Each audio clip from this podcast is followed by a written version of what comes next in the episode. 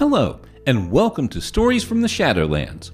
My name is Ray, also known as Granddad RPG on Twitch, Twitter, Instagram, and Facebook. This podcast is designed to be an audiobook style presentation of my fanfic short stories found at granddadorpg.com. Stories from the Shadowlands follows the adventures of two of my World of Warcraft characters, Lady Christina D'Souza and Tandrelli Dawnglow.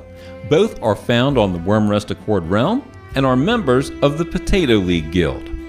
Christina de Souza was born into landed gentry and when she was old enough was granted the title of lady. Ever since she was a young elf, she had the strongest desire to serve and protect her people and be the single best archer in all of Quel'Thalas. All her life, she has revered the Windrunner family and dreamed of being the fourth sister.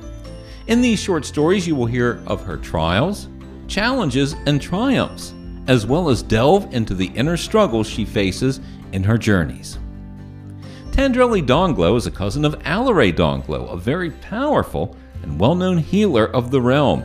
As a young elf, she was committed by her father to be a squire to a captain of the Silver Moon Militia, despite her desire to being a traveling minstrel and bard. The dinner table stories of her cousin and her amazing talents inspired Tandrelli to be the best swordsman in the militia, if not the most zealous. Struck down by the scourge during Arthas Menethil's assault on Silvermoon, she was raised to serve the Lich King as one of his many horrific death knights. Now, a warrior with her own free will, she seeks to rediscover who she once was and what future lies in store. I certainly hope you'll enjoy these short stories as much as I have been writing them. This is not a job for me, but it's a passion, a hobby I truly enjoy and have practiced since my college days.